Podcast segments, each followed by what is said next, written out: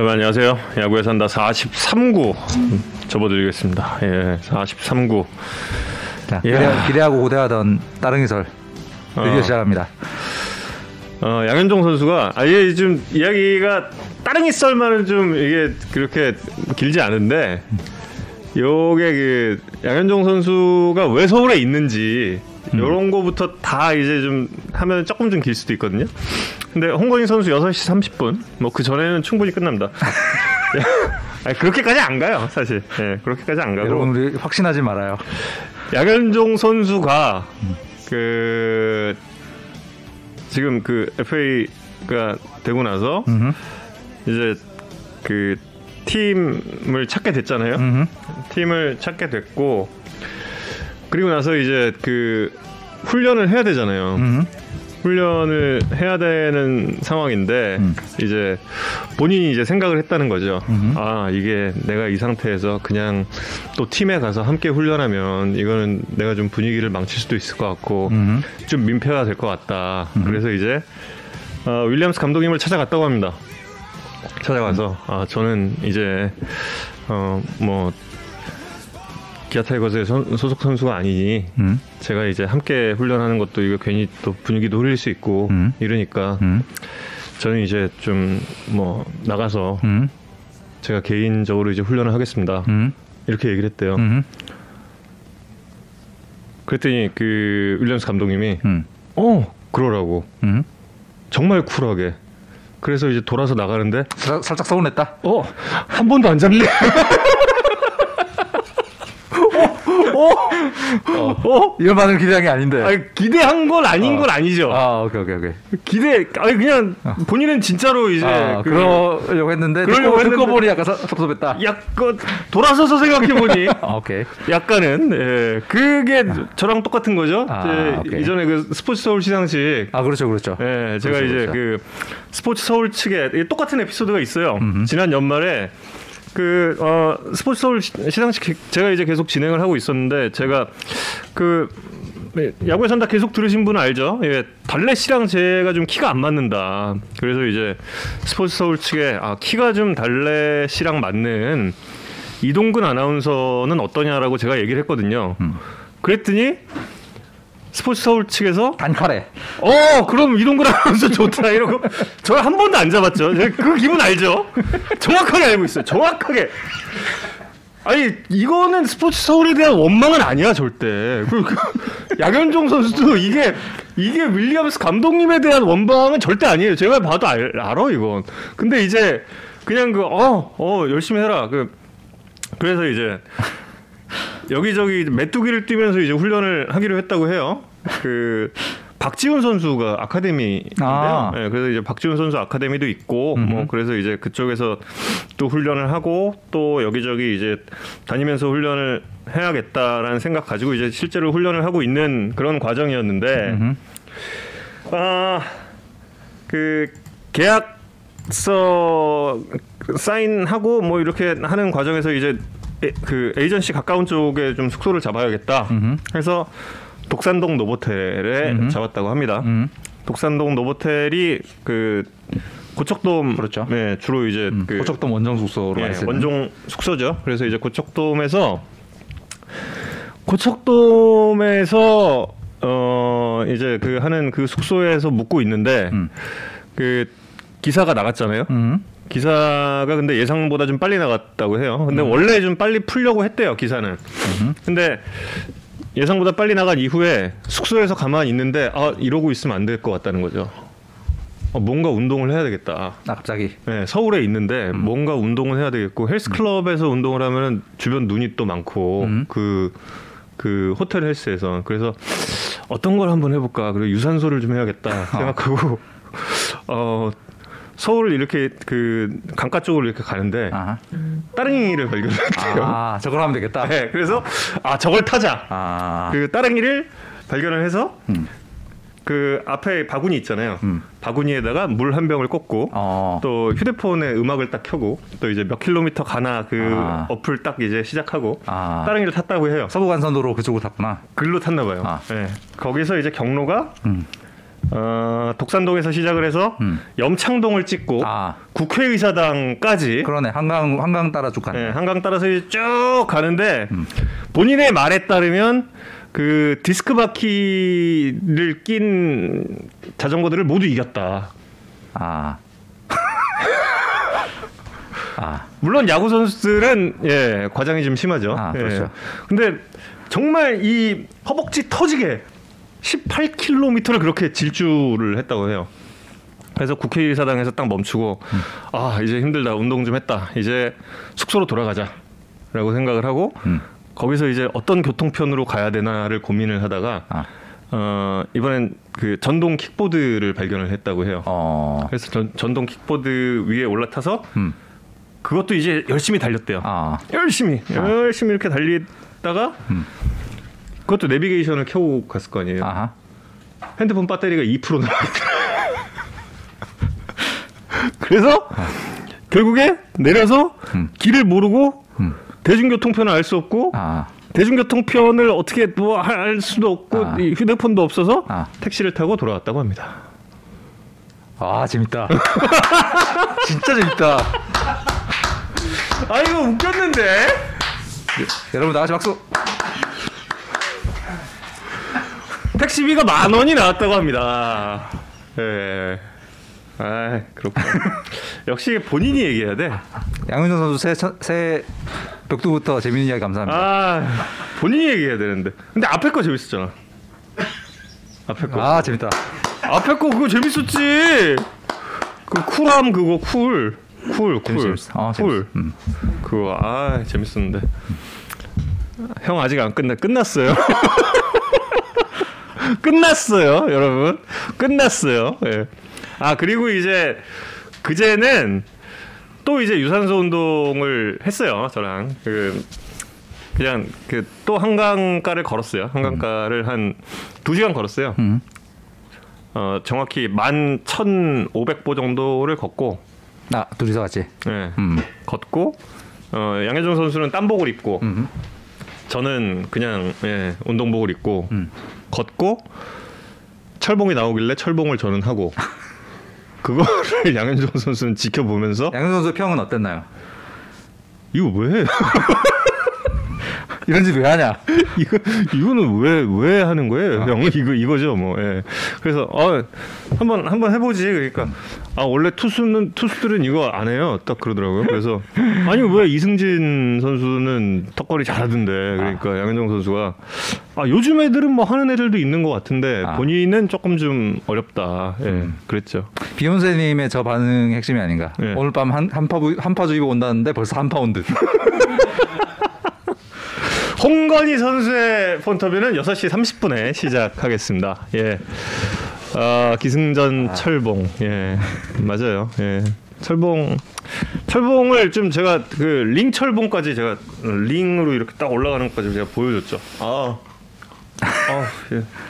어제 보니까 그 누구지? 김종국 씨가 미우새에서 턱걸이 뭐 끝내주게 했다고 막 다들 턱걸이 그렇게 쉬운 것 같은데 그렇게 생각을 하시는 분들이 많아요.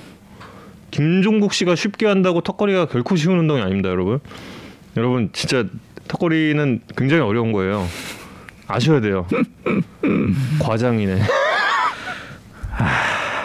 사실 그 정현 캐스터가 본인이 약간 이렇게 그 유머 감각에 대한 의문이 제기되는 거에 자극을 받아서 그랬는지 올해 안으로 저희가 공개 방송할 거거든요. 코로나 풀리면 저희 여기 공개 방송 스튜디오 있어서 아, 그래요? 거기서 정우영 캐스터 콘서트를 준비하려고 합니다. 콘서트를 왜 해요? 왜냐하면 그 방송 시작하기 전에 저희 그 잡담할 때 항상 그 전주에 있었던 오디션 프로그램에 대한 이야기를 되게 많이 해요. 근데 모든 평은 요걸로 요약이 됩니다. 나보다 못하거나 나랑 비슷하다. 그래서 어, 정훈 캐스터의 노래 실력을 한번 다 같이 감상하는 아. 올해 안으로 꼭 만들도록 할게요. 음. 다그저 예. 여러분 많이 오세요. 달달달달달달 할 거예요 아마. 예. 누구를 위한 콘서트냐? 그게 그게 선수의 예명입니다. 그런데 여자친구 꼭 섭외 좀. 예. 정은 캐스터를 위한 콘서트가 아닐까요? 설마. 예. 아 야구 팬 여러분을 위한 공개 방송을 만들도록 노력하겠습니다. 야산에서만 볼수 있는 정우영 캐스터의 바보미. 본인은 그렇게 생각하지 않습니다. 어, 바보미? 아닌데? 음, 저는 그렇게 생각하지 않아요. 저는 지적임의 절정이죠. 예. 정우영 캐스터님 본인 얘기만 많이 할 듯. 원래 원래 콘서트가 그거잖아요. 단, 단독 출연난데 에이, 아니에요. 저는 올해 안으로 정우영 쇼 저희가 준비하도록 하겠습니다. 싱어게인 시즌 2 우승자 정우 고, 내놓은 곡이 있어야지 거기 나가죠. 예. 아 곡만 있었으면 우승했다. 나가죠 거기 무조건 나가지 곡이 없는데 콘서트 때 턱걸이 하는 걸. 근데 저 아까 저 아니에요. 방송 전에 저희도 처음 들었는데 SBS 스포츠의 그 장유래 아나운서라고 그 당구 중계하신 여성 어이. 아나운서분 계시거든요. 근데 그분이 작곡가 출신이시고 그 영화 OST 같은데 참여도 여러 편 하셨다고. 어 예. 음. 굉장히 재주가 많죠. 네. 예, 이번에 그 펜트하우스에도 장유래 아나운서 그 곡이 두 곡 들어가 있어요. 음. 예, 여러분 많이 들어주세요. 장유래 아나운서가 저작권료를 챙기면 예. 뭐, 커피라도 쏘겠죠 저한테? 장유래, 장유래 아나운서랑 정우영 캐스터의 더블. 콘서트를 올해 안으로 꼭 아니에요. 하겠습니다. 아 저희 그 안현준 아나운서가 그거잖아요. 그 성악. 음. 예, 성악 했잖아요. 이재영 아나운서도 성악하고. 예. 그렇습니다. 셋 중에 노래는 자- 당연히 캐스터가 제일 잘하는. 당연히 안현준, 이재영이 잘하죠. 그- 그분들은 아유 레벨이 다르지 레벨이. 예. 그렇습니다. 예. 그래서 양현종 선수 얘기 나온 김에 그쭉 하고 양현종 선수부터 먼저 하고 그럴까요? 할까요? 네, 그렇죠. 학교 폭력 그 관련해서는 지금 분위기가 좀안 예. 맞으니까요. 음. 어 그래요? 예. 예. 그 이야기를 나중에 끝날 때 하도록 하고 양현종 선수 이야기를 조금 하고 아 펜트하우스 시즌 2가 시작해요? 와 이번 주에 아, 그 진짜?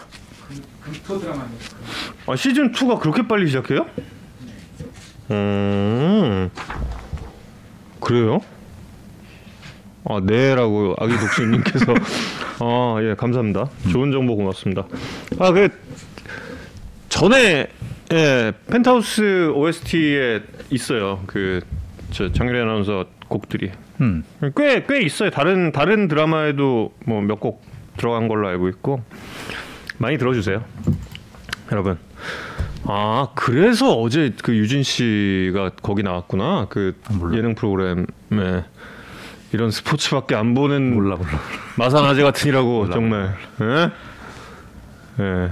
어, 장유래 아, 아나운서 작곡한 거 있으면 나중에 BGM으로 한번. 아, 아 장유래 아나운서가 작곡하고 안현준 캐스터가 부른 노래가 있어요. 어, 진짜로? 예.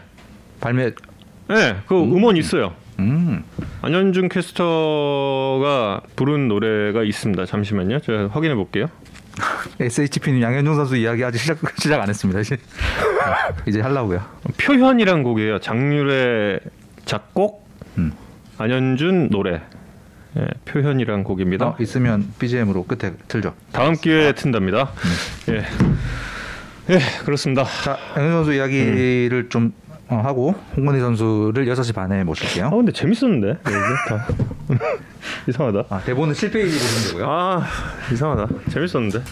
그러니까 지난주에 계약할 팀이 어딜까 그냥 저희끼리 좀 얘기를 했었는데 이제 돈이 많고 리빌딩 갈 팀 얘기했었는데 텍사스가 거기 딱 이제 들어맞는 팀이죠. 음. 뭐 기사로도 많이 분석이 됐습니다만 올해 텍사스는 올해 전망이 뭐 굉장히 암울합니다. 그래서 여러 예측 예측 시스템에서 뭐 아메리칸 리그 서부 꼴찌 그리고 아메리칸 전체 뭐 13위에서 15위 정도 보고 있고 뭐 공수가 다 문제고 당연히 선발진도 어 별로입니다. 팬그래프의 예측 시스템인 ZiPS가 예측한 올 시즌 WAR 2 이상 기록할 걸로 예측된 투수가 메이저리그 전체 69명인데 그중에 텍사스 투수 한 명도 없어요. 그 작년 리그 평균 자책점이 4.45였는데 올해 텍사스에서 이것보다 낮은 방어율을 찍을 걸로 기록된 투수도 선발 투수 중에 아무도 없고 음. 그래서 양현종 선수로선 뭐 여러 기사가 나왔지만 굉장히 경쟁해볼 만한 어, 팀이다. 현재 메이저리그 팀들 중에서 양현종 선수가 경쟁하기 가장 네. 어, 유리한 상황이 맞고 양현종 선수도 팀 고를 때 당연히 그런 점을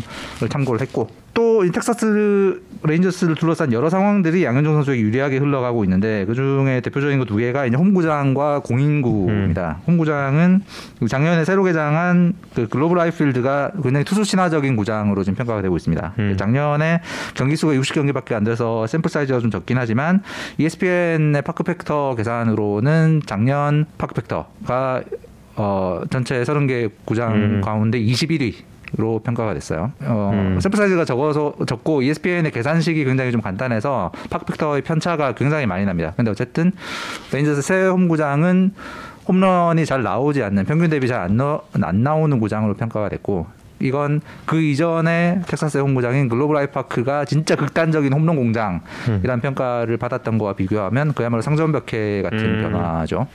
아 찬호 형이 이런 경기장에서 경기를 했었어야 맞습니다. 되는데 예전에 네. 아 참.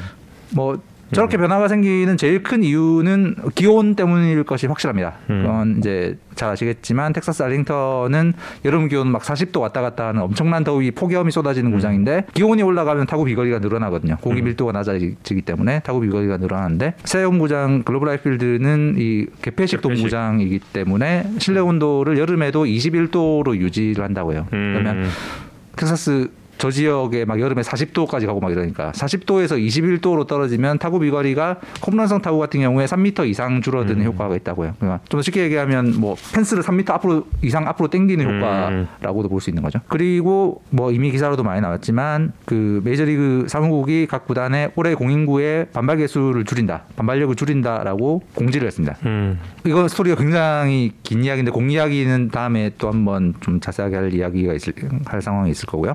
어쨌든 덜 튀는 공은 모든 투수에게 유리하지만 특히 양현종 선수 같은 경우에는 타구 유도 경향 때문에 조금 더 수혜를 볼 가능성이 높습니다. 류현진 선수, 김광현 선수 그러니까 2000년대 후반 이후로 한국 야구를 지배했던 좌완 투수 3명이 이제 미국 무대에서 다 뛰게 되는데 이 세 투수 중에 양현종 선수는 뜬공을 가장 많이 허용한 투수였어요. 음. KBO리그 통산 땅볼과 뜬공의 비율을 보시면 우리 예상대로 김광현 선수가 가장 땅볼 유도를 많이 했고 류현진 선수도 미국 가서 땅볼 유도는 게 훨씬 좋아졌죠. 양현종 선수는 조금 뜬공 투수에 가까웠습니다. 음. 이건 양현종 선수의 투구 스타일을 보신 우리 야구에 산다 시청자분들이라면 당연히 잘 아실 내용 같아요. 양현종 선수는 굉장히 약간 정통에 가까운 포심 패스트볼로 하이 패스트볼 승부를 많이 하는 투수였기 때문에 음. 어, 맞으면 뜬공이 나올 가능성이 높은 투수였죠. 그래서 특히 저런 뜬공 유형의 투수에게는 홈구장과 공인구의 변화가 굉장히 반가울 수밖에 없다라는 겁니다. 그래서 여담으로 이제 김광현 선수와 양현종, 선수, 양현종 선수는 이제 항상 좀 비교가 되고 서로 서로도 서로를 조금씩 의식하는 부분이 있었는데 두 선수는 한국 야구를 지배한 좌완 투수라는 걸 빼면 굉장히 좀 다른 유형의 투수입니다. 지금 저 타구 비율을 봐도 그렇고 두 선수 가 가장 많이 쓰는 공인 페스티벌의 성질이 굉장히 다릅니다. 스포츠투아이에서 두 선수의 페스티벌의 특성을 담은 데이터를 좀 받았는데요. 김광현 선수가 미국 가기 직전에 2019년 기록, 페스티벌 기록, 그 다음에 양현종 선수의 작년 기록입니다. 어, 희한하네. 양현종 선수의 포신 음, 페스티벌은 음. 굉장히 orthodox한 그러니까 아시아 특히 아시아 투수들이 굉장히 많이 던지는 정통 four-seam입니다. 음... 상하 movement를 뺀 거는 두 선수의 값 차이가 그렇게 크지 않아서 양 선수가 약간 높아요. 상하 movement가 한 어, 2cm 정도 더 많고 근데 저 좌우 movement가 양현종 선수 12.9라는 건 이 투수가 음. 던지는 팔 쪽으로 양현종 선수 왼손이니까 왼쪽으로 휘어지는 movement를 얘기하는데 플러스 값이죠. 예, 네, 그렇죠. 플러스 값이죠. 그래서 좌투수는 던지는 팔 쪽으로 약간 휘게 되어 있습니다. 음. 그래서 four-seam fastball이 12.9 정도 나오는 거는 어 그건 정상적인 four-seam fastball의 movement라 좌우 movement라고 보시면 돼요. 근데 김광현 선수의 fastball의 저 movement는 굉장히 신기한 movement입니다. 음. 더 훨씬 왼쪽으로 그냥 좌타자 쪽으로 우타자 바깥쪽으로 더 달아나야 되는데 음. 덜 달아나는 거예요. 그러니까 쭉 오는구나. 예. 음. 그러니까 우타자 어, 그 좌타자가 어, 좌투수가 죄송합니다. 좌타자가 봤을 때 괜찮아, 괜찮아, 괜찮아. 이러면 더안 괜찮다? 네. 제가 항상 그렇죠. 죄송합니다. 그러니까 타자들 입장에서 봤을 때 원래 항상 보던 패스트볼 궤적 대비 음. 약간 이 우타자 쪽으로 본인이 생각했던 궤적보다 좀 더 우타자 쪽으로 공이 붙는 거예요. 그래서 음, 한국에 있을 때도 그렇고 미국 특히 미국에 가서 그 많은 분석가들이 이건 cutter인가 음. cutter cutter성 성질이 있다 fastball이 음. 굉장히 특이한 직구다라는 어, 평가가 많았었어요. 그러네요, 정말. 예, 음. 그래서 김광현 선수의 fastball은 굉장히 특이한 fastball이고 그다음에 굉장히 의외인 건 두 선수의 release point 높이가 양현종 선수가 더 높습니다. 그러게요. 예. 음. 키가 김광현 선수가 더 크잖아요. 네. 근데 더 높이 높은 데서 때리는 직구는 양현종 선수의 직구입니다. 저거는 이유가 아마도 김광현 선수가 extension이 굉장히 길어서 음. 앞으로 쫙 끌고 나와서 던지는 음. 투구폼 때문에 저런 효과가 생기는 게 아닌가. 그래서 어, 두 선수는 음. 같은 좌완 한국 야구를 대표하는 좌완 에이스지만 굉장히 다른 성질의 공을 가져서 음. 타구 유도 경향도 다르고 그래서 미국에서의 승부 전략도 어, 다를 것이다. 네. 그 양 선수는 아마 그 류현진 선수의 그 모델 을 따라가야 음. 가는 게 성공의 가능성을 높이지 않을까 제 개인적인 생각입니다. 직구의 성질도 비슷하고 음. 그다음에 김광현 선수처럼 굉장히 특별한 특별한 특성을 가지고 있지 않지만 다양한 구종들을 음. 어느 정도 완성도 있게 던지는 능력이 양정 선수가 있기 때문에 그런 특성으로 미국에서 사이영상을 경쟁하고 있는 류현진 선수처럼 승부해야 하지 않을까가 제 생각입니다. 죄송합니다. 양현종 선수에게 지금 가장 많은 연락이 오고 있는 야구인이 두 명이 있다고 합니다. 한 명이 김하성 선수고요. 다른 한 명이 류현진 선수라고 합니다. 음. 오퍼가 많은 팀들한테 왔대요. 근데 음. 양현종 선수 본인도 좀 그건 신기했다고. 음. 그러니까 딱 그 놓자마자, 음. 그러니까 기아와 그 관계를 딱 끊는 그 선언을 했잖아요. 음. 그 이튿날부터 갑자기 폭발하기 시작했대요. 음. 어, 팀들을 뭐 열거하기는 좀 그렇고 음. 두 번째가 필라델피아였다고 하대요. 음. 네, 두 번째가 필라델피아였다고 하고 류현진 선수는 필라델피아로 오라고 강력하게 주장을 했다고 합니다. 이유, 그러면 이유는? 내가 다 쏜다고. 하지만 필라 객관적으로 필라델피아보다는 텍사스가 약- 그렇죠. 어, 예, 예, 예. 훨씬 나은 상황입니다. 네, 훨씬 낫죠. 네. 예. 천배 낮습니다. 훨씬 훨씬 낫죠. 지금 상황으로 봤을 때는 지금 가면은 양현종 선수는 가능성이 분명히 있어요. 그럼요. 네. 네, 분명히 있기 때문에 어, 더 큰 가능성을 보고 이제 양현종 선수도 도전을 하는 거고 그리고 안 통할 것에 대비해서 한 가지 무기를 들고 간다고 했어요. 안 통할 것에 대비해서 한 가지 무기 아 이거 얘기해야 되나? 따릉이? 저거 아, 이렇게 이렇게 하려고 하는 거 아니었어? 저거 그 따릉 따릉이를 따릉이가 안 통하면 어떡해? 예. 어, 따릉이 따릉이 따릉이 갖고 통할 그 아 양현정 선수가 안 통할 것에 대비해서 음. 스플리터를 연습을 할 예. 려고 해요. 예. 그렇다고 하더라고요. 음. 그게 이제 만약에 정말 이거저거 다 해보고 안 될 때는 거기 거기까지 한번 해보겠다라고 이야기를 해봤습니다. 뭘 쏜다는 건가요? 집도 차도 그- 아이, 거기까지는 안 하겠죠. 그냥 뭐 예. 아, 그리고 손혁 감독 아까 어, 여쭤보셨는데 예, 손혁 감독 같이 가신다고 들었습니다. 아 그래요? 네. 음. 그 이- 얘기 됐어요? 그, 너 기사 어디 나온 거? 아 기사 나왔어요? 어, 잘 모르겠어요. 어. 아, 아닌가? 어. 아, 뭐 제가 들은 건 그렇습니다. 아, 예, 예, 예.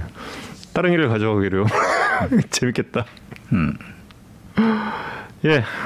이렇게 양현종 선수에 대한 이야기를 아, 죽어가던 따릉, 따릉이를 제가 살렸다. 뭐. 아, 역시 예, 역시 진짜 형님이 진정한 방송이냐 내가 봤을 때. 야. 그렇죠. 그리고 아, 홍문희 선수 6시 반부터 인터뷰인데요. 그 전에 저희 오늘 두산의 아, 새... 기사가 나왔어요. 아, 이 나왔죠? 이거 아. 밝혀 주지 않길 바랬는데. 아 그래요? 예, 어 기사가 나왔구나. 음. 호구현 의원은 아니래요? 예, 아 아닙니다. 그 제가 알기로는 같이 가시는 걸로. 어, 아 근데 가- 뭐, 네, 뭐 모르겠습니다. 같이 같이 간다고 그러더라고요. 예. 그 홍근 선수 30분의 인터뷰인데요. 저희가 음. 오늘 그 두산에서 외국인 선수 로켓 그다음에 미란다 두 선수가 오늘 자가격리 풀려서 첫 훈련을 했습니다. 그래서 가- 오늘 저희 배정훈 기자가 가서 취재해 왔는데요. 짧게 훈련 영상이랑 인터뷰 보시고 홍근 선수 만나고 있습니다. 예, 영상 보시죠.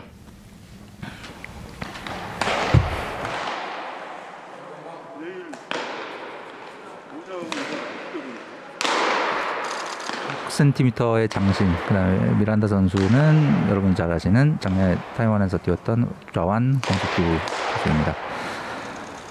그래서 야. 로켓 선수는 키가 큰 어, 땅볼 유도형 투수 음. 보시면 되고요. 김태형 감독입니다. 살 빠지셨나? 골프전으로 뜨셨죠 최근에. 로켓 선수는 지금 어, 모자 써서 잘 안 보이는데 저희 배정 선수의 주제로는 약간 탈모 고민이 있는 것아 같다. 그래요? 어, 적극적인 관리가 필요하겠군요. 음, 그 정훈 캐스터가 이렇게 조언해 줘. 언제 한번 제가 저 뭐 밥 한번 사죠. 뭐. 예. 로켓 선수는 일단 이동현 위원과 이제 같이 예. Eh, bien contento por la oportunidad y pienso que, que sí, que es una gran oportunidad para mí. Bueno, al principio creo que sí, pero ya es cuestión de adaptación. O sea, me ha adaptado bastante bien y, y pienso que es cuestión de adaptación. Uh, I like it. Yeah, it's it's been good. Um, you know, I've been treated very well. It's good to get here and meet the team and get integrated with the team. I feel good. Um, it's been the opportunity to come over here has kind of been on the table the past couple years, and this year was where it was a legitimate option. So I'm excited. Yeah, we we trained together a little bit in the off season, so. I was I was definitely able to ask him questions, and it was it was uh, it made me feel better about the whole process that I had someone that had played and he had a lot of great things to say, and he said it was a great experience. 화면을 가까이서 좀 보면서 예, 전체적인 라인을 좀 이렇게 봤어요. 충분히 가능합니다. 충분히 뭐야? 로켓 선수. 예. 한국에 만약- 성공한다? 예, 만약에 아니 아니요. 예, 탈모 관련된 탈모? 음, 부분이 개선이 충분히 가능한 수준이고 음. 예. 언제 뭐 저한테 정식으로 한번 상담을 하러 오면 제가 좀 이야기를 예. 어드바이스라 할 그게 아니 아니에요. 충분히 저 정도는 가능합니다. 여러분 예. 걱정하지 마세요. 예. 충분히 저 정도면 제가 예, 바로 잡을 수 있습니다. 비욘세님 잘 아시겠지만 저희 캐스터 이런 부분에 또 굉장히 강한 아, 자신감 예, 가지고 있기 때문에 대단한 전 자신감이 있기 때문에 어 뭐가 가능한 올해는 3월부터 야구 예뭐 야구를 하죠 예 3월부터 야구를 하죠 예 3월 초부터 구단 간 연습 경기 쭉 하고요. 그다음에 음. 어, 시범 경기도 구단당 10게임씩 진행될 예정입니다. 아까 저그 괜히 이동현 위원 한번 로켓 치니까 연결시키려고 그러는데 딱 아, 그래? 아, 인터뷰가? 인터뷰가 나와 버렸어. 아. 애드립도 안 통하고 애드립 타이밍도 안 맞고 이거 진짜 아왜 이러지? 나중에 어떻게. 제가 다시 한번 살려볼 수 있을까 고민해 보겠습니다. 일단 오늘 홍근혜 선수 전화 인터뷰 할 시간 됐으니까요. 예, 홍건희 선수를 만나보시죠. 어, 3월 야구는 정규 시즌 야구라는 거 아니에요. 예. 시즌 개막은 4월 3일입니다. 예, 4월 3일 결정 나 있습니다. 네, 홍건희 선수를 연결해 보겠습니다. 전화 안 됨? 네, 여보세요? 예, 안녕하세요. 야구의 산다입니다. 네, 안녕하세요. 예, 홍건희, 홍건희 선수 안녕하세요. 네, 예, 안녕하세요 이성훈입니다. 네, 안녕하세요. 예, 전화 인터뷰 감사합니다. 네, 네. 예, 감사합니다. 저는 야구에 산다고요. 제 옆에는 저 이성훈 기자예요. 저는 야구에 산다라고 합니다. 네, 네. 재밌죠? 네, 재밌습니다. 재밌다고 하셔야, 재밌다고 하셔야 합니다. 오늘 일정은 어떻게 다 끝났나요? 네, 아까 오후 훈련까지 다 하고 아. 밥 먹고 지금 좀 쉬고 있었어요. 아 두산이 약간 따, 다른 팀들보다 이렇게 훈련 조금 늦게 끝나는 것 같던데 보통 4시 5, 시 이때까지 하죠. 어, 훈련 다 마치고 독립까지 하면 한 4시 조금 넘는 것 같아요. 어. 어, 힘들겠네요. 이렇게 늦게까지 훈련하면. 뭐, 이맘때쯤 항상 힘들게 해야죠. 어, 지난주에 박준표 네네. 선수가 저희 폰터뷰 나왔어요. 네네 봤습니다. 아 보였어요? 네네. 아, 그 닭강정 광고를 굉장히 또 식당 이렇게, 예. 거의 아. 식당 광고로 도배된 어그 뭐지 제가 이제 12월 달에 네. 비시즌 때 광주에 내려 좀 내려가 있었는데 어. 음. 그때 이제 그 타이밍에 엄마가 이제 그 닭강정 집 오픈하셔가지고 아. 그좀 이제 친구들한테 제가 홍보도 하고 어. 이제 이렇게 좀 많이 알려달라 부탁해가지고 음. 그 준표랑 준영이랑 음. 명찬이랑 이렇게 친구들이 또 또 의리 의리 지킨다고 그, 영, 그 사진도 올려주고 그렇게 어. 보여주더라고요. 어. 네. 한 기아 팬분께서 지금 굉장한 아쉬움을 표하고 계십니다. 홍건희 선수 서울 가드만 사투리 안 쓰네. 어떻게 된 겁니까 이게? 아니 어 뭐 고치려고 고친 건 아닌데. 아니, 고쳤어요? 좀- 아니 아니요 그게 아니라 어, 어. 원래 그좀 광주에 있을 때도 사투리를 많이 안 쓰는 편이긴 했는데 음. 어. 여기 와서 생활하다 보면 자연스럽게 변한 것 같아요. 아. 어. 아 근데 그 닭강정을 그 메뉴로 정하시게 된 계기가 어떻게 되, 나요 어 저는 이제 제가 작년에 그 한국 시리즈 하면서 다른 팀보다 좀 늦게 끝났잖아요. 예. 그래서 저는 전혀 모르고 있었는데, 아 닭강정 하시는지 모- 준비하시는지 몰랐다. 네, 그냥 이제 뭐 다른 일 하, 하 준비하시는 걸로 알고 있었는데 음. 갑자기 이제 거의 사실 거의 끝나갈 때쯤에 갑자기 오픈하신다고 이렇게 연락이 왔어요. 어. 네. 어 이제 보니까 이제 제가 신경 쓸까봐 아. 일부러 말 안 하시고 어. 그냥 그렇게 뭐 오픈하신 것 같더라고요. 어. 그걸 아시는 분이 이렇게 닭강정을 좀 하시는 분한테 소개를 받으신 건가요? 네, 뭐 인- 원래 인천에서 네, 그 예. 아, 시는 분이 그 같은 이름으로 하고 계시는데 어. 꽤잘 되는 것 같아서 추천 받아서 하시는 음. 것 같아요. 아 아시는 분한테 인천에서 하시는 아시는 분한테 추천을 받은. 네네 그런 것 같아요. 그게 어. 저 서울에는 프랜차이즈가 없는 집이더라고요 보니까 음. 아 네. 그래요?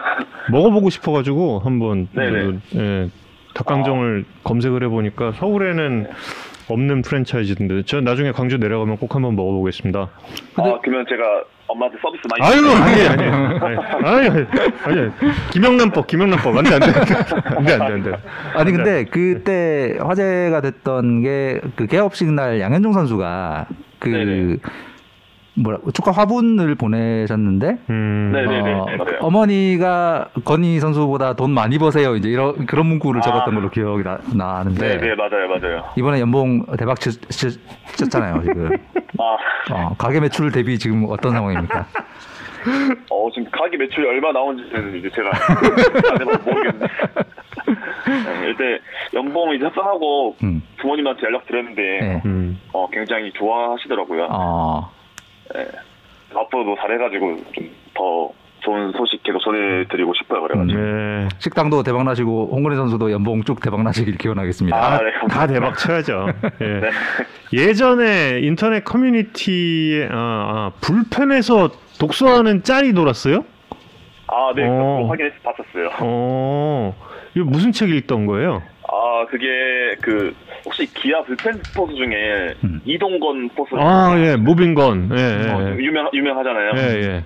어 그때 그 동건이가 이제 그 불펜 나오면 이제 뭐 거기서 막 영어도 하고 막 책도 읽고 그러는데 음, 그 맨날 책 읽길래 음. 그때 무슨 책 읽나 한번 잠깐 진짜 한 아, 20분 뺏어서 본 정도? 거구나. 네, 잠깐 봤는데 그게 또 카메라에 잡혀. 아, 무슨 책이었나요? 어 그때 그냥 관심 없이 그냥 무관심. 아, 무슨 책인지도 모르고 넘겨봤던 본 거예요? 네, 진짜 잠깐 봤어요. 어. 아 근데 이동건 선수가 네네. 정말 그 평이 좋더라고요. 그러니까요. 네. 어, 진짜 동건이- 파, 파팜이라고 팬들의 칭찬이 그러니까. 어, 네. 대단한 어, 선수인데. 동건이 진짜 대단하죠. 네, 그 네, 제가 항상 분- 동건이한테 하는 말이 있는데 네. 동건이한테 목 관리 잘하라고 제가 말해주거든요. 목 관리요? 음. 네, 그 중계 보시면 한 번씩 그막 기아 경기 중계 보실 때 파이팅 넘치는 막 목소리 한 번씩 아, 보면 물, 아, 막 소리 지르고 화- 화이팅하고 네, 막 이런 거. 다 동건이 목소리거든요. 아, 음. 네, 그렇구나. 동건이는 진짜 상을 줘야. 오. 아니 오죽하면 우리 저 위원님들이 전혀 네. 모르고 있다가 그때 저 네. 그 캠프 취재 갔을 때 이동건 선수 한 반나절 보고 나서 저런 저런 인간은 저런 음. 인간형은 무조건 사회에서 성공할 수밖에 없는 사람이다 이런 얘기를 어. 예, 하셔서 정말 저 인상 깊었어요. 예, 예. 음. 네, 네, 제가 봐도 좀 음. 열정이 대단하고 어. 음. 어딜 가도 좀 이쁨 받는 스타일인 것 같아요. 음. 홍건희 선수가 그런데 이제 그 전 팀을 떠나서 지금 이제 두산으로 와서 또 두산에서 아주 훌륭하게 적응을 했잖아요. 네네네. 예, 그 적응을 하는데 있어서 좀 제일 중요했던 점이 좀 어떤 건가요? 어, 우선 제가 이제 기아에서 거의 한 10년 가까이 뛰었, 한 팀에서는 10년 가까이 뛰었기 때문에 음. 음, 좀 떠날 때는 좀 약간 적응하기 어려울 거라고 생각했었는데 예. 막상 와 오니까 여기 부산에 있는 선배들하고 여기 또 투수 선배들 그리고 후배들이 다 잘 챙겨줘가지고 음. 적응은 생각보다 쉽게 잘했던 것 같아요. 음, 그렇구나. 유영주님이 지금 댓글 질문 주는데 두산에도 구이스 구이스 친구들이 있는지. 어 작년에 막 처음에 왔을 때 이제 저도 이제 모르는 선수들이 많기 때문에 음. 좀 찾아봤는데 음. 예. 그 당시에는 이제 유일한 그 92년생이 알칸타라 선수 어. 어, 에이스가 구이 어, 구이인데. 어, 네, 어쨌든. 팀내 유일한 92년생이었거든요. 어. 근데 이제 나중에 알고 봤더니 지금 군복무 중인 윤소 선수가 아, 윤소 선수. 아, 네, 이 지금 이제 알칸타라가 아. 갔기 때문에 음. 저까지 두 명 있는 걸로 알고 있어요. 어. 아, 지금 홍건희 선수가 투수 조장이에요? 네, 어쩌다 보니 그렇게 됐어요. 어, 어. 지난주 박준표 선수에 이어서 투수 조장님들을 2주 연속 모시게 된 어. 야구회사입니다. 네. 네. 그럼 저희 또 그리고 이제 그 홍건희 선수 자막도 좀 바꿔줘야겠네요. 아, 네. 두산 베어스 야구 조장으로 자막 좀 네. 바꿔주세요. 두산 베어스 투수 조장으로 자막을 좀 네. 정정해 주시면 음. 고맙겠습니다. 조장을 하면서 좀 예. 뭐 뭔가 좀 달라진 점이 있나요? 어 일단은 제가 이제 아직 부산에 온 지 1년도 안 됐는데 음. 그리고 음. 캠프도 처음이잖아요 부산에서. 음. 그렇죠. 그래서 저는 처음에 이제 좀 부담돼가지고 안 하려고 그랬어요. 근데 예. 이제 그 후배들 영아나 원준이가 랑 덕주랑 애들이 음. 저를 강력하게 추천해가지고 음. 약간 다수결 투표해가지고 뽑혔는데 뽑았는데 제가 뽑혔더라고요. 어. 아. 아, 후배들의 약간 민심을 얻을 수 있었던 비결이 뭔가 있습니까? 음. 어 만만해서 그냥 그러니까 닭강정을 쌌다든가 혹시 뭐 이런 거 아닌가요? 아, 네, 광주 원정 가면 한번 뽑기로 했어요. 아, 방금 완전 쏘기로. 예. 네. 아, 앞서 그 불펜에서 책 읽는 그 짤, 네네네. 그거 보시고 또 이제 질문 올려주신 분이 계신데 최근 읽은 감명 깊은 책은 뭐가 있나요? 라고 질문을 책이요? 주셨거든요. 아, 예. 제가 어, 아쉽게도 제가 지금 책을 잘 아, 아. 책을 펼치면 10분 내로 잠이 오더라고요. 아. 그거 자기 전에 읽으면 되잖아요. 아. 근데 뭐 잘 안 읽게 되더라고요. 음. 아, 그 짤로 굉장히 이 야구계의 어떤 독서광 이미지가 있었는데 그러니까. 스스로 이 포장 포장을 좀 부정을 하시다니. 예.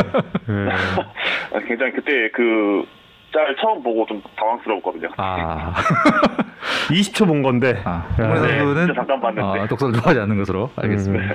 사실 그 작년에 이제 트레이드 때 이제 저희는 야구에 산다에서 어 홍문희 선수가 성공 가능성이 굉장히 높다. 오면 네네네. 어, 그 스타일상 직구와 어떤 슬라이더로 단, 단순화했을 경우에 잠, 이 워낙 등공 유도 능력이 좋기 때문에 잠실 구장과 굉장히 네네. 어울릴 거기 때문에 음. 성공할 가능성이 높다는 이야기를 그 당시에 좀 했었는데 네. 오늘 인터뷰 보니까 본인은 이 약간 본인의 그런 장점에 이, 에 대해서 확신을 좀 못하고 있었다라는 이야기를 본, 본 기억이 있어요. 어 일단 제가 그 기아에 있을 때 보면은 좀 성적이 많이 좋지 않았어요. 음, 음. 그래가지고 좀 저에 대한 확신이 많이 없는 상태였고 음, 이렇게 좀 여러 가지로 막 좀 시도를 많이 하다 보니까 음, 저만의 색깔이 좀 없어졌다고 많이 음, 판단해가지고 좀 음. 그런 확신을 가지고 있지 않았고요. 음, 음. 이번에 그 두산에 오게 되면서 음. 물론 기사로도 많이 언급이 되고 음, 예, 두산에 처음 왔을 때 이제 그 전력 분석 팀에서 저한테 말씀을 많이 해주셨어요. 어, 이제 공 회전수가 높기 때문에 음, 이제 뜬공 처리 비율이 높을 거다. 음. 그래서 잠실 야구장이 잘 맞을 거다. 음, 그래서 좀 과감하게 이렇게 공격적인 승부하면 좋은 결과 있을 거라고 말해주셨는데 음, 그거 믿고 좀 공격적으로 승부했던 게 좀 좋은 결과가 많이 나왔던 것 같아요. 그 원래 이 표를 홍근 선수 전화 인터뷰 하기 전에 소개를 해드리고 하려 그랬는데 약간 시간이 없어서 요 전화. 끝나고 할, 할 텐데 지금 홍건희 선수 두산 베어스 투수 조장으로 저, 아, 자막이 바뀌었네요. 바뀌었습니다. 예. 아 진짜. 예. 그 아, 저, 저번에 음. 그 팀표 전화 인터뷰 볼 때도 밑에 그 자막 나오는 거 그렇죠. 아, 하다, 그럼요. 어, 하다가 바, 하다, 하다가 바꿔드렸습니다. 예, 아, 저희 이 승진 어, 승진 소식을 접하고 이 정도 서비스는 저희가 기본적으로 해드려야죠 이거. 예, 아, 네, 예. 감사합니다. 예. 그 사실 이렇게 투수가 나이가 어릴 때에는 이제 구속이 증가하는 경우도 꽤 있는데 네네. 홍근 선수처럼 20대 후반에 갑자기 이렇게 막 2점 몇 킬로씩 평균 구속이 오르는 경우는 진짜 드문데 네. 본인은 약간 심리적인 부분인 것 같다고 인터뷰에서 얘기한 걸 음. 제가 봤는데 정말로 아무것도 달라진 게 어- 없는데 구속이 늘었나요? 어, 네. 어, 제가 이제 기아에 있을 때 구석이 올랐다고 좀 들었는데, 음. 물론 기아에 있을 때 뭐 전력 투구를 안 하는데, 음.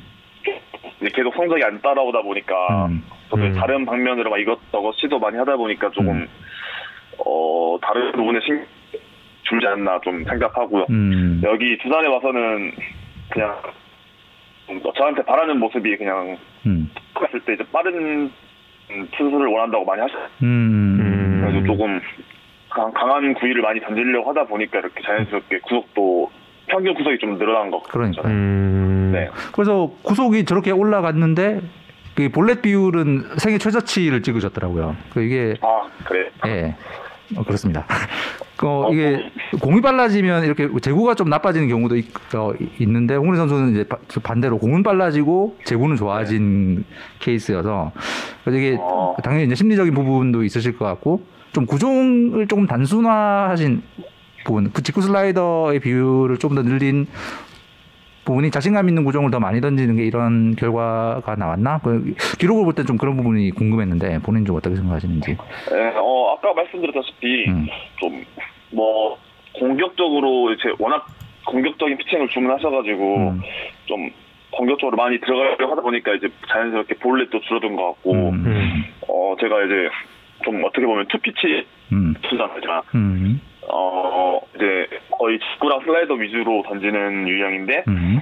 어 이제 좀 아무리 구위가 좋아도 이제 음. 좀 한계치가 좀 보이더라고요. 음. 음. 그래가지고 지금은 물론 뭐 직구 슬라이더를 뭐 최대한 장점을 살리되 음. 좀 추가적인 변화구를 좀 더 만들어서 음. 이렇게 타자 타이밍을 좀 흡쳐줄 수 있는 음. 뭐 그 방법도 하나 연구 중이고 음. 예. 이렇게 준비해가지고 또 시즌 때 좋은 모습 음. 보여드릴 것 같아요. 네, 야구에 산다의 열성 팬이신 분이 한 분 계시거든요. 저한테 저 선물도 주신 분인데 이종수님께서 네. 기아 시절에는 선발과 불펜을 가리지 않고 등판했는데, 그러니까 이제 선발에 대해서 다시 좀 돌아가고 싶은 그런 생각이 없는지에 대한 질문을 주셨어요. 역시 야구를 굉장히 잘하시는 분이거든요, 이분이. 아. 원래 제가 지금 드리려고 했던 질문이랑 똑같아서. 아 네. 진짜. 예.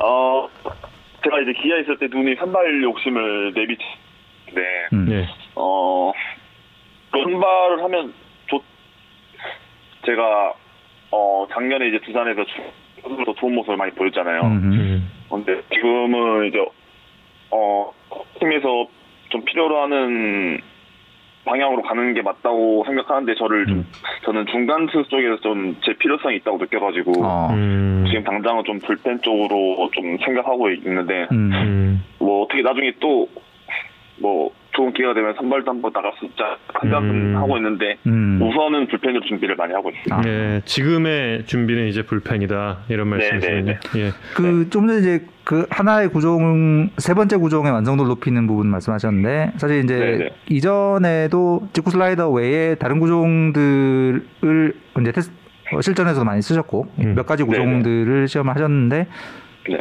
올 겨울에 그 중에서 가장 포커스를 맞추고 있는 구종은 어떤 걸까요? 어 이제 그 직구랑 제가 이제 주로 던지는 구종이 직구 슬라이더하고 음. 그리고 그 split 계열의 네네. 약간 공을. 던졌는데 네. 음.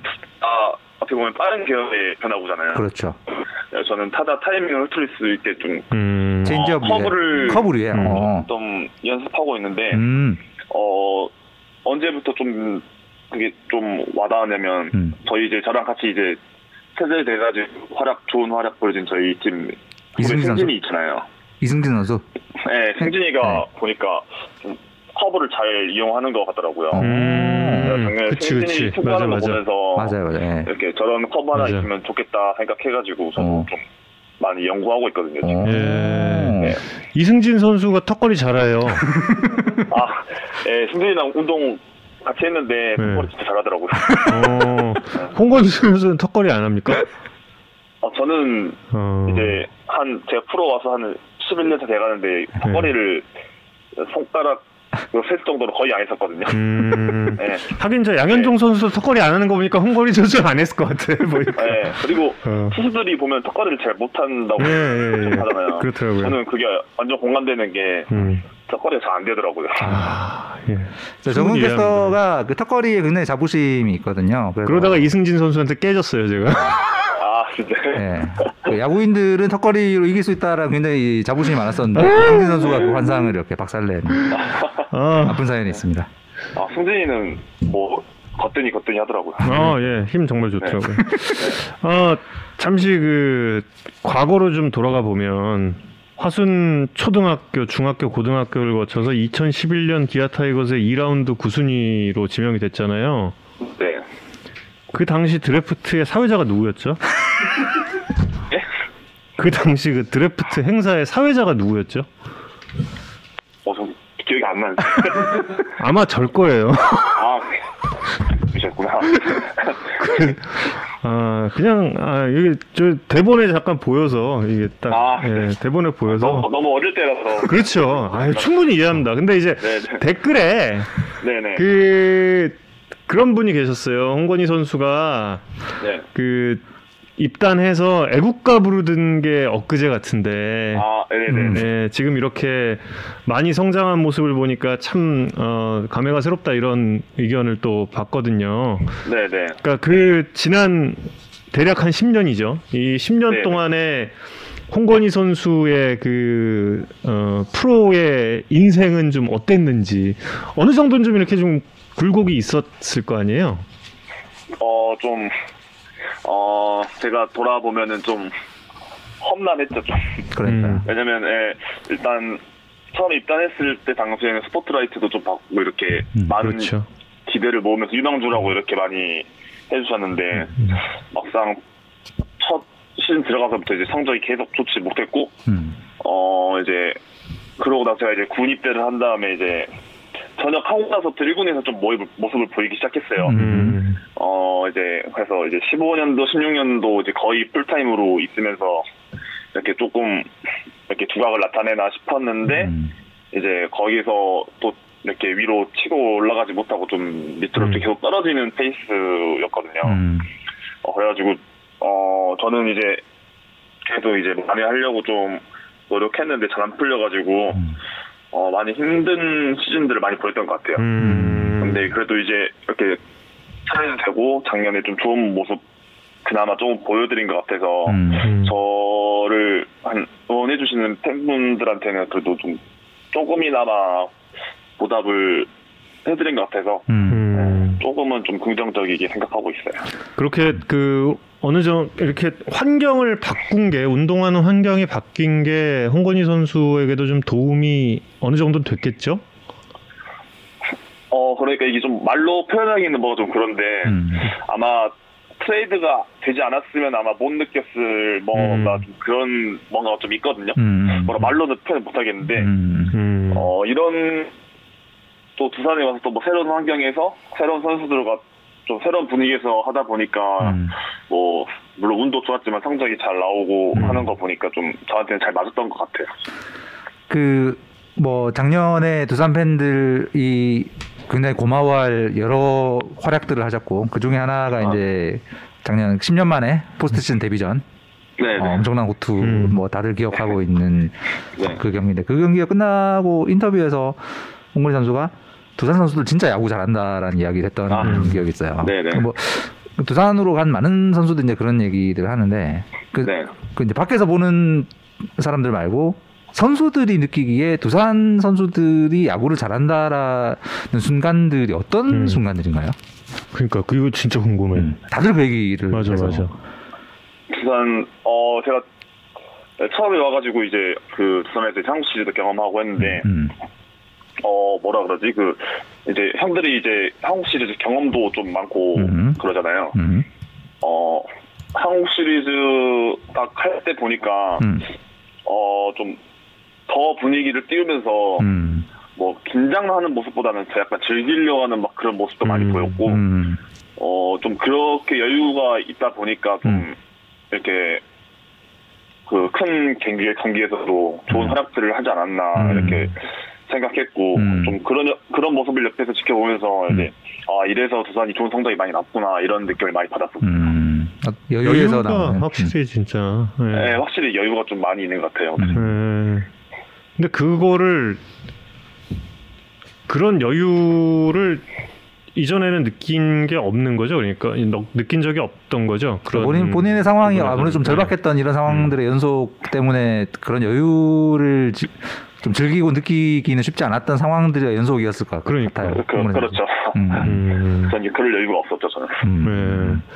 근데 참 뭐, 재밌다면 재밌는 게 지금 이승진 선수, 홍건희 선수 전부 이제 트레이드로 합류를 하게 된 선수들이잖아요. 두산에서. 네네 네네. 예, 그런 점도 참 재밌어요. 옆에서 이제 지켜보면. 음. 예. 좀 그런 뭐랄까 지금 황재님이 winning mentality라고 음. 써주셨는데 그런 게 좀 오면은 그 딴 팀에서 온 선수들에게도 전염이 된다 이런 느낌이 좀 있나요? 음. 본인에게도? 어, 느낌? 그러니까 그 그런 두산 선수들이 가지고 있는 뭐 어떤. 여유, 음. 좀, 이, 좀 winning mentality라고 하는 수- 특유의 아. 어떤 분위기 이런 게 딴 팀에 있다가 온 선수들에게도 빨리 전염이 되고 좀 이런 음. 부분이 좀 있, 있을까요? 아, 어, 아무래도 저희 이제 트레이드 돼서 오다 보- 오면은 음. 이제 그 팀에 최대한 빨리 녹아 이렇게 다들 노력하는데 음. 음. 이렇게 그 두산 분위기에 맞춰서 이렇게 적응하려고 하다 보니까 자연스럽게 좀, 음. 음. 좀 뭐라 그럴까 잘 녹아 들어가지고 음. 좀 같이 이렇게 어우러지는 것 같아요. 음. 어, 음. 네. 자, 이제 그러면 올 시즌의 준비에 대해서 좀 질문을 드리겠습니다. 네. 아, 근데 원래 징크스도 없고 루틴도 안 만들어요? 어, 좀 그런 편이에요. 저는. 네, 많이. 어, 그래요? 네네. 야구 선수가 징크스가 없을 수가 있어요? 어, 저는 약간 막 그렇게 막 이것저것 많이 신경 쓰는 걸 별로 안 좋아해가지고, 어, 그래요? 네, 막 그렇게 막 따로 막 신경 쓰는 건 없는 것 같아요. 징크스가 없는 게 징크스라는 어, 되게 신기하다. 그러게요. 네. 그 캐스터도. 징크스 있는데? 캐스터도 있고 해설위원도 있고 다 있는데 징크스요? 어, 저는 오. 좀 유별나게 좀 그런. 음. 캠프 지금 이제 시작한 지 한 보름 정도 됐는데 이제 뭐 사상 네네. 초유의 국내 캠프고 두산 같은 경우에는 실내에서 음.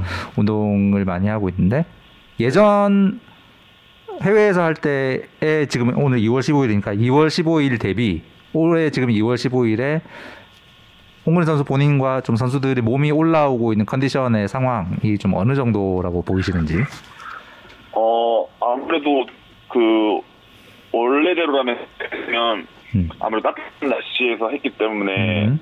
조금 더 이렇게 이끌어올릴 수 있을 건데 음. 저희가 여기 이천 베어스 파크에서 하고 있잖아요. 네네. 음. 근데 여기는 아직 날씨가 좀 추워서 음. 거의 실내 훈련을 하고 있거든요. 실내에서 네네 그렇죠. 그러다 보니까 조금 몸 만드는 속도가 조금 더 느린 것 같고 음. 이제 울산 가서 실외에서 이제 훈련하기 시작하면 음.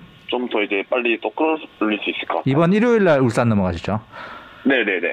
음. 지금까지는 그럼 불펜 피칭은 몇 번 정도 하신 저는 지금 한 네 번 정도 한것 같아요. 네번 정도. 음, 울산 네. 가면 바로 청백전이 시작이죠. 그때 홍문희 선수도 초반부터 던지실 아, 예, 저는 이제 몸 상태가 괜찮아가지고 어, 음. 가서 이제 스케줄들 다 소화하려고 준비하고 있어요. 음, 예. 청백 초반부터 등판이 예정돼 있는 상황. 네네. 알겠습니다. 어, 설 케렌님께서 미신두의 미신을 믿지 않는 선수가 등장했다. 예. 오, 미신두의 미신을 믿지 않는다니. 아, 오늘 저 외국인 선수들 앞서 이제 훈련 장면 잠깐 봤거든요. 아, 네네. 예, 오늘 봤어요? 혹시?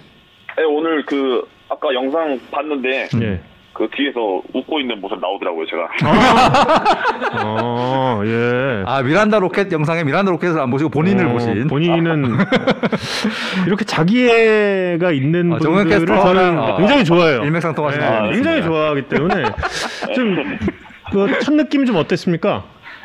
어, 그, 이제, 로켓 선수 같은 경우는 이제, 키가 워낙 커가지고, 음. 처음에 좀 약간 무서운 느낌이 들 줄 알았는데, 음. 네, 대화 해보고 하니까 확실히 뭐, 착한 것 같더라고요. 음. 어, 미란다도, 어, 대화해보고 하니까 둘 다 좀 성격이, 아직 하루밖에 안 봤지만, 음. 현재까지는 뭐, 좋은 성격을 가지고 있는 것 같아요. 음. 음. 지금까지 불펜 피칭 하시면서 이렇게 옆에 던지는 투수들 볼 때, 어, 올해, 네네. 올해 저 친구 볼 괜찮은 것 같다. 느낌이 드는 좀 다른 투수들이 누가 있는지. 어, 뭐, 지금 거의 제가 실내에서 피칭하는데, 음.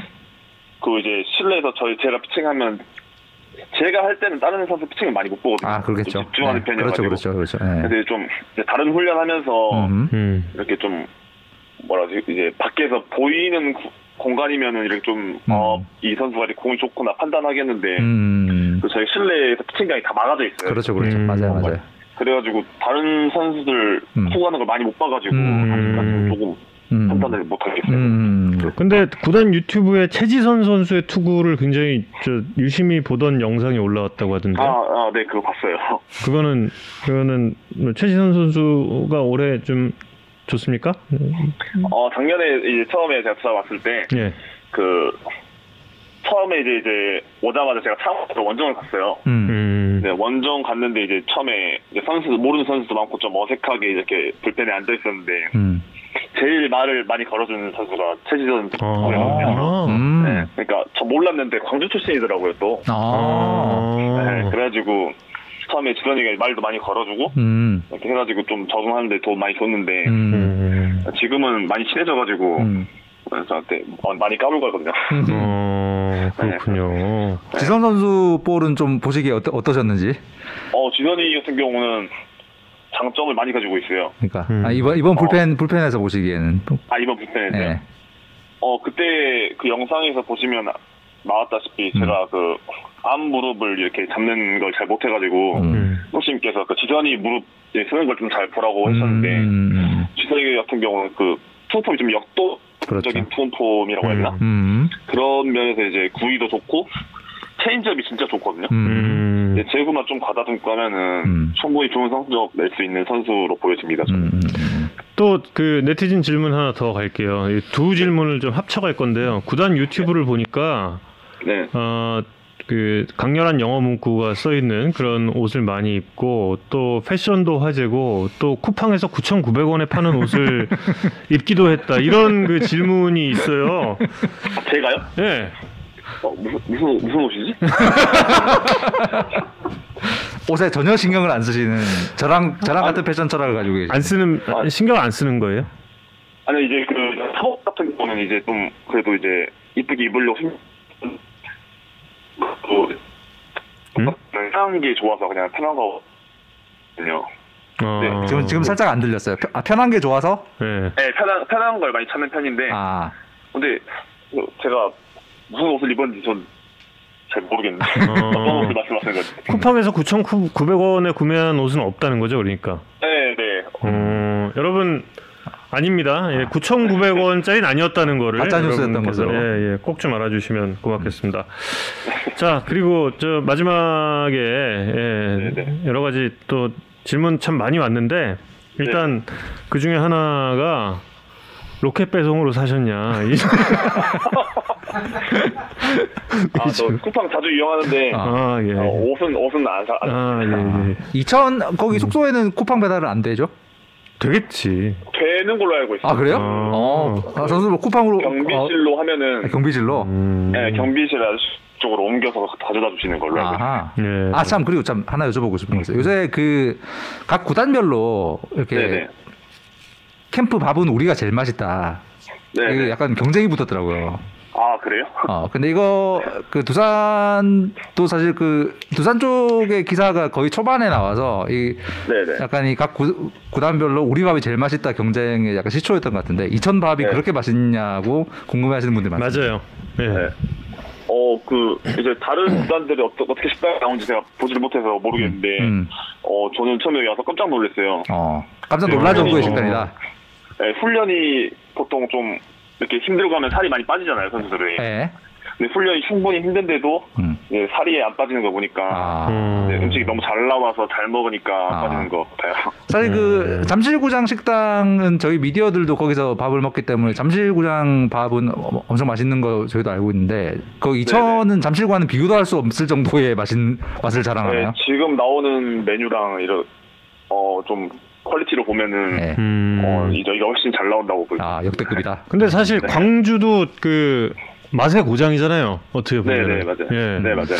어, 광주밥이랑 이천밥이랑 아, 어떤 밥이 더 좋은지 예, 유영주님께서 질문을 물론 주셨습니다. 뭐 광주야 이제 워낙 유명하고 음. 맛이 맛도 좋은 걸로 유명한데 음. 여기 광주에 뒤지지 않을 만큼 진짜 여기 음. 엄청 잘 어. 해주셔가지고 양현사님께서 어. 음. 어, 지금 저 아침, 점심, 저녁으로 맛있게 밥 먹고 있습니다. 여기서. 어, 홍건희 선수가 대답을 잘하네. 민감, 아, 굉장히 아. 민감한, 아, 민감한 질문에 모범 답안 감이 감이 아주 좋네. 야 대단하네. 저, 어, 오늘 정말 어 깜짝 놀랐어요. 어 이 줄타기도 참 잘하고 그러니까요. 딱 어. 아주 아주 아주 좋아요. 역시 프로 생활 10년 11년 차 되면 이 정도의 딱 그 감이 어 아, 10년, 11년 차 돼도 안 되는 선수도 아직도 있거든. 하긴 있지. 아, 저 그리고 궁금한 게 하나 있는데 네네. 그 장, 저번 주 중에 이제 준표가 인터뷰 한 번 했었잖아요. 네. 예. 어, 제가 기아 있을 때 이제 준표가 친했기 때문에 잘 아는데 네. 준표가 인터뷰를 진짜 못하는 걸로 알고 있었거든요. 그, 어. 그 근데- 팬분들도 막그 네네. 말 못하는데 어떡하지 막 이런 댓글들 막 주시고 그래가지고 저희도 약간 걱정했었는데 아니던데? 네. 전혀 전혀 안 그렇게 못 느꼈는데요. 아, 네. 저도 놀란 게 음. 네. 어, 인터뷰가 좀 늘었더라고요. 원래 원래 사람이 이게 완장을 차면 네. 어, 말이 는다 뭐 이런 얘기가 있어요. 자리가 사람을 만들죠 또. 네. 네. 제가 이제 보면서 살짝 걱정했던 거는 이제 아. 그 준표가 음. 음. 인터뷰 를 잘 못해서 항상 단답형으로 대답을 많이 하거든요. 아, 그 음. 방송 인터뷰는 기아- 어, 좀 그랬던 것 같아요 예전에도. 네, 기아 있을 시절에도 음. 이제 장내 아나운서 이제 형들이 막 음. 인터뷰하면은 음. 준표 인터뷰하는 거 제일 어려워해요. 아, 그래가지고 이제 기자님이랑 캐스터님도 좀 힘들지 않을까 아, 했는데 아닙니다, 어, 아닙니다. 생각보다 괜찮았어요. 잘하더라고요. 네. 아, 예, 예, 재밌었어요, 진짜. 네. 예, 예. 와, 진짜 예, 인터뷰하면서 친구 걱정까지 할 수 있는 이런 대단한 여유 정말. 어, 두산의 여유가 네. 이런 식으로도 아, 발현이 되는. 어, 여기에 또 앞서 잠시 나왔던 또 대단한 자기애까지. 예. 홍건희 선수 아주 참 인상적인 인터뷰였습니다. 음. 올 시즌 저 투수 투수조 걱정은 전혀 안 해도 되겠다 이런 반응이 지금 참 많이 나오고 있습니다. 아, 예, 아. 저희 투수들 네. 좀 이제 저희 투수들 연령대가 많이 젊거든요. 음.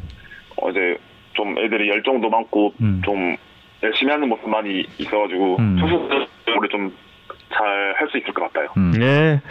오늘 어, 정말 긴 시간 또 고맙고 아, 네. 그리고 저 홍건희 선수도 좋은 성적 또 기대하고 두산 투수조 예, 잘 나가시길 예, 잘 나가길 정말 바라겠습니다.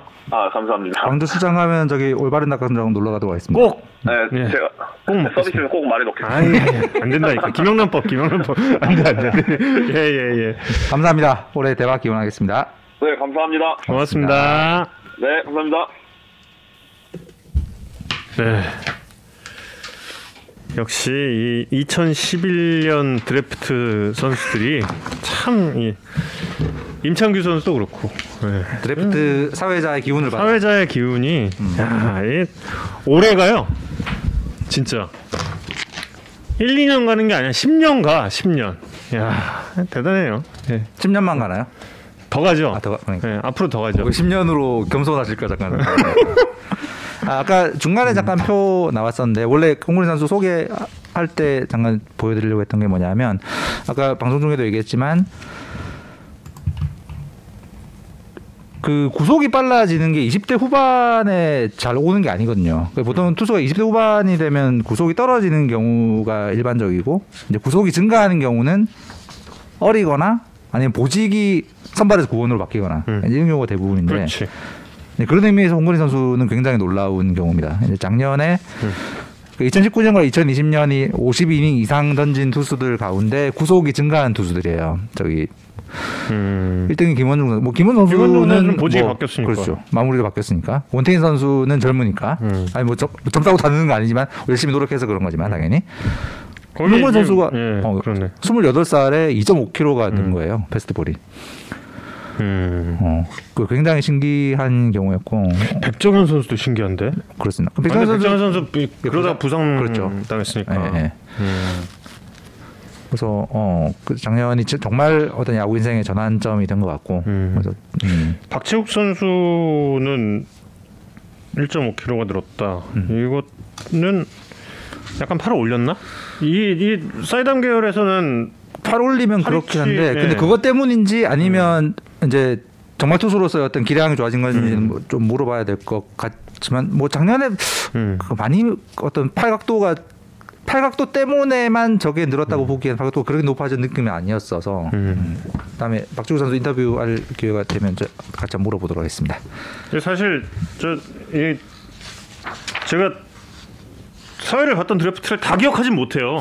뭐 그걸 갖다 어떻게 다 기억을 하겠어요. 근데 홍건희 선수는 제가 그 당시가 이제 기억이 나는 게 어. 1라운드 지명 후보권이었잖아요. 근데 이제 한승혁 선수가 남는다라는 뉴스가 이제 들리고 1라운드 다른 팀들 다 안 뽑다가 기아에서 한승혁 선수 뽑고 그 다음에 2차 1번으로 곧바로 뽑았던 게 음. 2라운드 1번이지. 2라운드 전체 1번. 지금으로 치면 그게 1차 순번으로 치면 그렇죠. 그때는 음. 전면 드래프트였으니까. 음. 그래서 굉장히 그 어, 인상이 깊, 그 당시에도 좀 인상이 깊었던 선수였어요. 어린 시절부터. 음, 음, 음. 다음에는 지금 제가 쭉 보니까 그 삼성 라이온즈 선수는 왜 폰터뷰 안 하세요라고 또막 어, 그 다음 주에 네. 삼성 선수 모셔보도록 삼성. 선수를 저희가 우리 저희 야구 산다 1회 손님이 김지찬 선수였어요.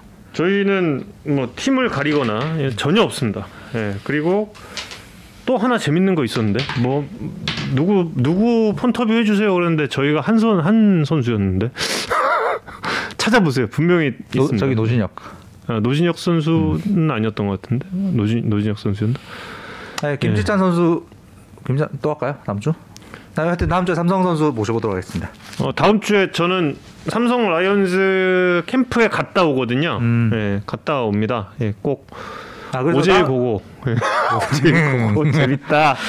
그렇죠. 줄넘기의 진실을 물어봐야 예, 되는데. 줄넘기의 진실은 제가 꼭 물어보고 어, 이엠블님 너무 감사합니다. 미대 입시 하시는 네. 어, 고3 수험생이라는데 야구에 산다 애청하고 계신다고 어, 감사합니다. 그러세요? 올해 파이팅 하시고 꼭 좋은 결과 있으시길 기원하겠습니다.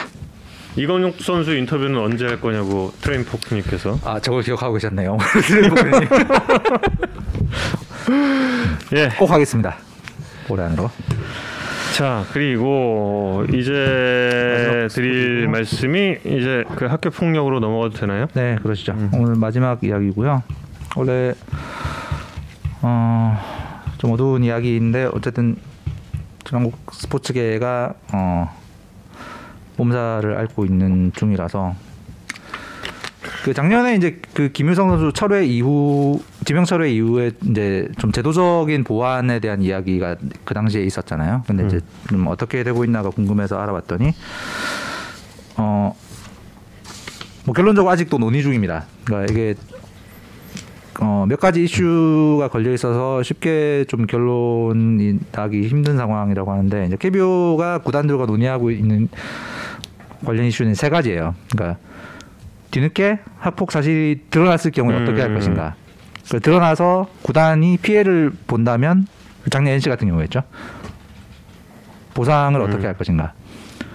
그 다음에 학교 폭력 사실을 구단 혹은 KBO가 알 수 있는 제도를 만들었을 때 이게 인권 침해 소지가 없는가?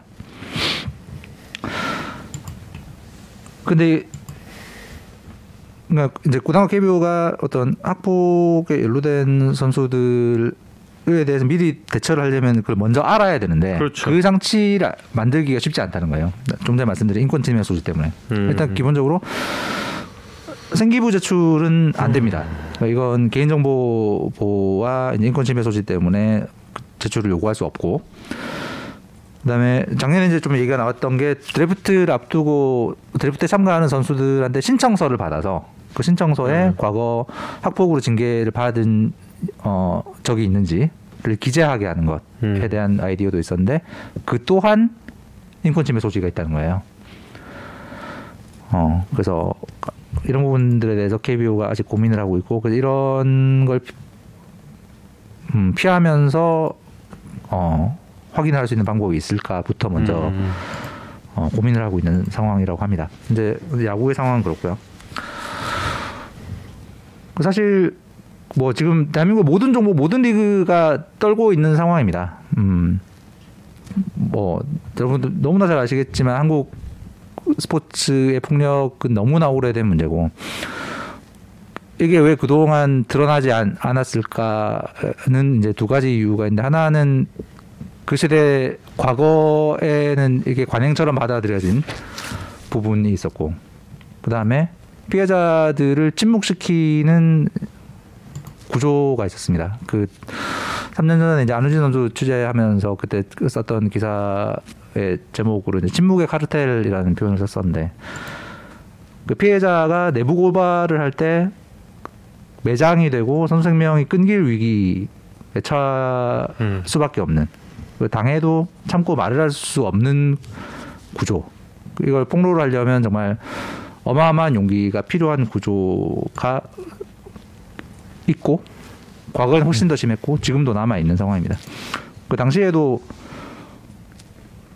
피해자 쪽에서 정말 피눈물을 삼키면서 이야기를 하셨지만 오랫동안 이 기사화를 원치 않았던 상황이셨고 결국 이제 학교가 징계 절차를 어긴 게 드러나서 기사를 쓰게 됐을 때도 그 사건의 구체적인 양상은 쓰지 않는다는 약속을 드렸었거든요.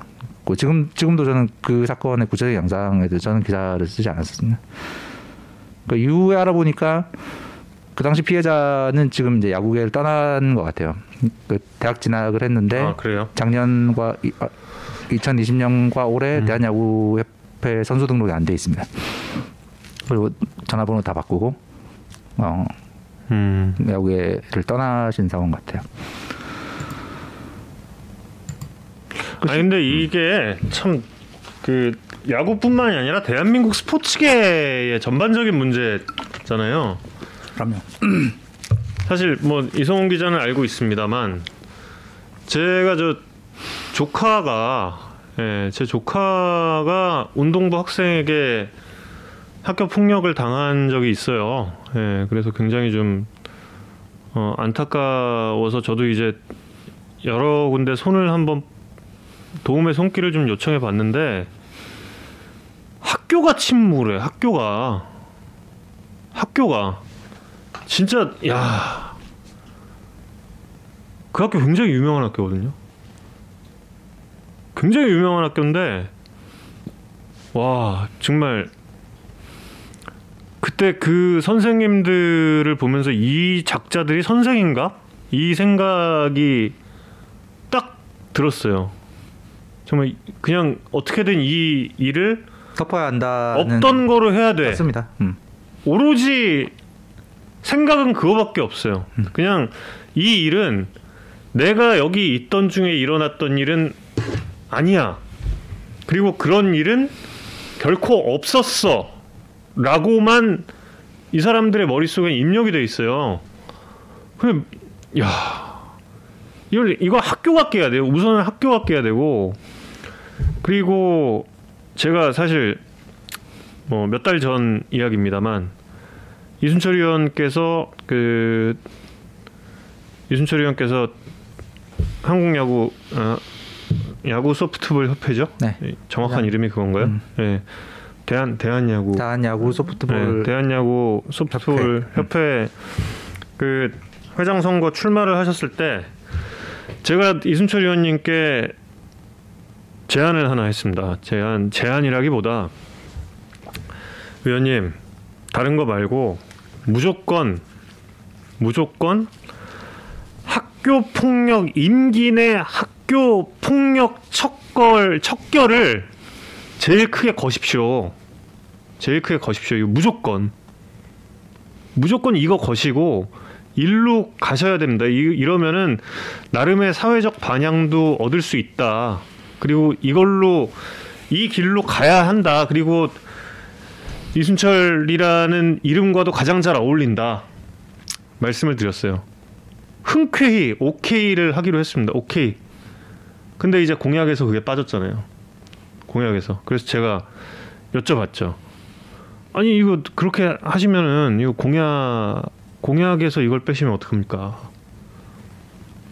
근데 이순철 의원님께서 그때 하셨던 말씀이 이제 같이 이제 선거 지금 기획하는 쪽이랑 이제 이야기를 하는데 이거를 크게 걸면 이거를 공약으로부터 크게 걸면 압도적 낙선이죠. 지도자들이 안 뽑는다는 거예요. 압도적 낙선이죠. 그럼. 네, 지도자들이 안 뽑는다는 거예요. 그렇다는 거는 지도자들이 오히려 이걸 조장하고 있다는 얘기예요. 방관하고 있다는 얘기예요. 방관하고 있다는 이야기. 그래서 이순철 의원께 약속을 했던 거는 이순, 이순철 의원께서 약속을 했던 거는 회장 당선이 되면 회장 취임사에서 폭척결을 갖다가 걸겠다라고 이야기를 하셨습니다만 뭐 낙선을 하셨죠. 그러니까 학교 그리고 지도자 이 사람들이 두 가지죠. 바뀌거나 혹은 아예 뭐 갈아엎어야죠 정말. 이 두 가지가 실행되지 않고서는 사실 방법을 찾기가 어려워요. 예. 음, 그 3년 전에 이제 제가 기사 쓰고 해서 야구 쪽은 이제 그런 시- 심한 물리적 폭력의 빈도는 많이 줄었다고 해요. 그럼 아마 지금 배구계에서 벌어지고 있는 폭로들이 아마 배구계 혹은 다른 스포츠의 어떤 폭력의 빈도도 많이 줄이긴 하겠죠. 근데 사- 참 슬픈 건 왜 이런 일이 있어야만 주는가? 음. 라는 부분이 굉장히 슬픈 부분이고 폭로자들 아까 이제 폭로자들이 감당해야 될 어떤 부담과 피해에 대해서 말씀드렸는데 실제로 폭로를 한 피해자가 당할 수 있는 좀 실질적 피해를 보여주는 사, 그 사건이 최근에도 있습니다. 그게 뭐냐면 이제 전에 야구 산다 잠깐 말씀드렸는데 김유성 선수가 그 자신의 폭력 피해자 아그 폭로 폭로자 음. 를 허위사실 유포에 따른 명예훼손으로 이제 고소를 했잖아요. 조사를 한 경찰이 이제 검찰에 기소 의견 송치를 했다고 해요. 근데 내용이 허위사실 유포가 아니라 음. 사실 적시에 따른 명예훼손으로 바꿨어요. 음. 한국은 사실을 공표를 해도 명예훼손이 되면 벌을 받을 수 있습니다. 이건 법조계에서는 굉장히 큰 논란이 벌어지고 있는 법조항이고 음. 올해도 헌법재판소의 어, 판정이 지금 예정이 돼 있는 상황이에요.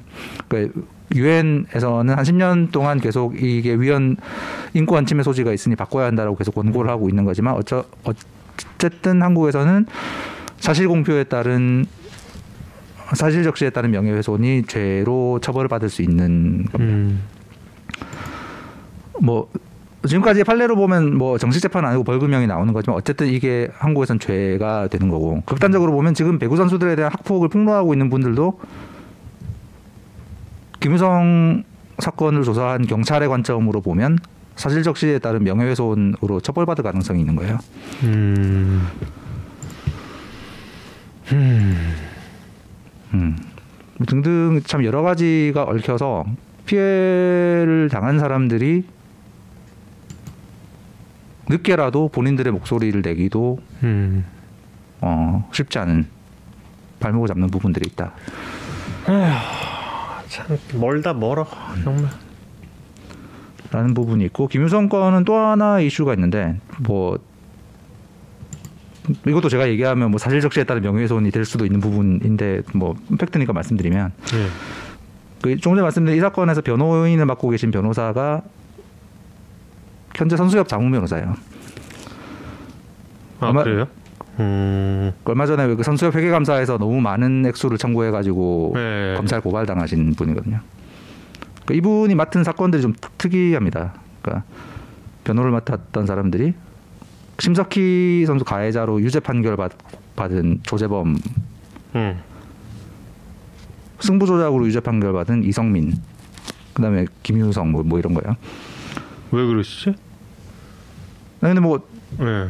모든 사람들은 변호인을 선임할 권리가 있고 변호, 어, 변호사도 어떤 사람이든 변호를 할 권리가 있죠. 뭐 당연히. 그렇죠. 그런데 어떤 단체가 자문 변호사를 선임할 때는 사실 기준이 있어야 되는 거잖아요. 이해 충돌이 생기면 안 되는 거거든요. 음. 그럼 예를 들어서 위안부 할머니들이 일본 전범 기업을 변호한 변호인을 변호사로 선임하지는 않잖아요. 그렇게 할 수 없잖아요. 네. 근데 프로야구 선수협이 미성년자 성폭행범을 음. 변호하고 승부조작범을 변호하고 학폭범을 변호하신 분을 자문 변호사로 선임을 했다는 거죠. 예, 지금도 그 그분이에요? 그- 그분이 회장 바뀌고 나서 선수협 이사회에서 네. 자문 변호를 이제 계약을 해지하기로 결의를 했는데 음. 제가 지난주까지 취재한 바로는 아직 본인은 계속 해야 한다고 어. 주장하면 아직 안 나가고 계시다고 하더라고요. 그래서 일단 그 선수협 뭐 임기가 있어요? 그것도? 그 부분 잘 모르겠습니다. 근데 하여튼 본인은 음. 어 본인 그 해지, 해지 할 수 없다라는 주장을 하고 계신 걸로 알고 있고 그래서 현재 선수협의 공식 입장은 이제 부- 부적절한 선임이라는 데 동의하고 앞으로 이제 경력 조회 절차를 그러니까 마련하겠다라는 입장을 보내왔는데 조재범 코치는 판결이 났죠? 예, 1심 판결 났죠. 네, 1심 판결이 났었잖아. 어, 야, 이건 참 기가 막히네. 네. 선수협 현재 상황은 선수협 이사회에서는 계약 해지를 결의를 한 상황인데 음. 변호사 본인께서 음, 이의 제기를 하시고 있는 상황이다로 알고 있습니다. 아, 여기 대본에도 쓰셨구나. 네. 오늘은 작가님께서 대본을 좀 늦게 주셨어요. 예, 제가 미리 본 미리 공부를 못한 게 아니라 조금 좀 늦게 주시는 바람에 예. 지금 보면서 아 깨닫고 있습니다. 아 또 우리 형님이 열심히 준비를 취재를 해 오셨구나. 예. 예. 아 마음이 아프지만 지금 벌어지고 있는 이런 사건들이 정말 어 지금 스포츠의 꿈을 키우는 사람들에게 음. 어린 사람들에게는 보다 나은 세상에서 운동할 수 있는 환경이 만들어지는 계기가 됐으면 하는 바람입니다. 예.